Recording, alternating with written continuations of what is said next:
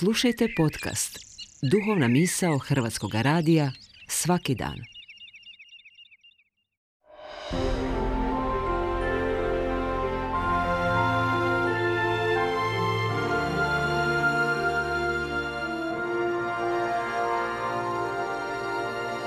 Duhovna misao. Urednica je Blaženka Jančić.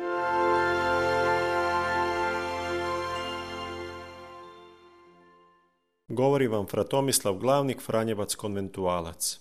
Oganj dođoh baciti na zemlju, pa što hoću ako je već planuo? Reče Isus, a zapisa sveti Luka evanđelist. Što točno Isus misli pod ognjem, vatrom koju želi baciti na zemlju? Vatra je u biblijskoj tradiciji izraz Božje prisutnosti. To je vatra duha Božjega i to je vatra suda. Isus povezuje svoj govor o vatri s krštenjem kojemu predstoji – Dakle, radi se i o sudu života i smrti koji će mu se dogoditi u Jeruzalemu. U svakom slučaju važno je o čemu Isus govori o ognju koji dolazi s neba, a ne o nekom sitnom potpaljivanju među ljudima, o opasnoj igri s vatrom s kojom se želi potvrditi neki uski interes ljudi na vlasti. Isusov govor o vatri pokazuje nam kako je on shvaćao samoga sebe. Za Isusa Bog je ključno središte svega života – i usred njegova navještaja stoji ljubav toga Boga, posebno ljubav prema svim ljudima. To na prvu zvuči neshvatljivo. No za Isusa to nije bila pobožna fraza. On je tu stvarnost dosljedno živio.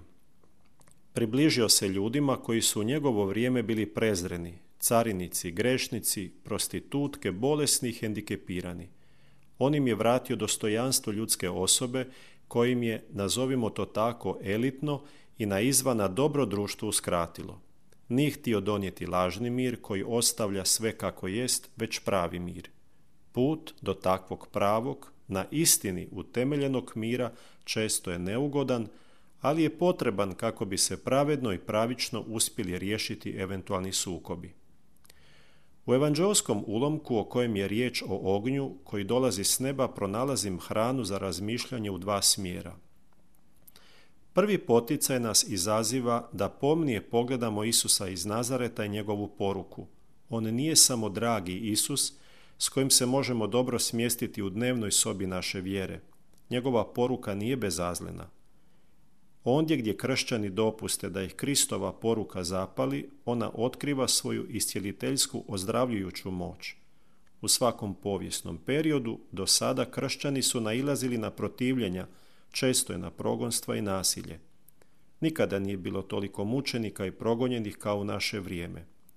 Tko za Isusovu poruku radosne vijesti gori, da kažem gine, doživjet će otpor. Tko za nju ne izgara, teško će je uspjeti prenijeti dalje. Drugi poticaj odnosi se na osjetljivost na to mjesto i okolnosti gdje vatra gori.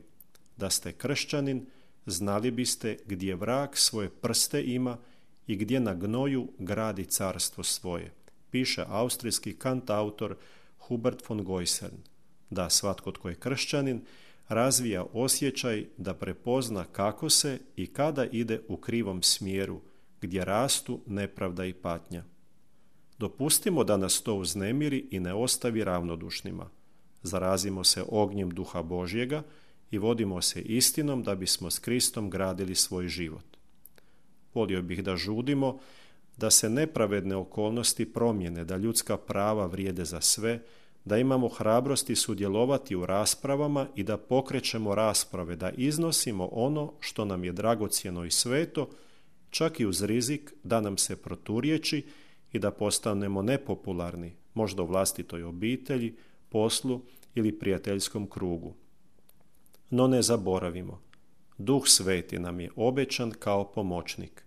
Neka u nama diše Duh Boži i gori Kristov oganj.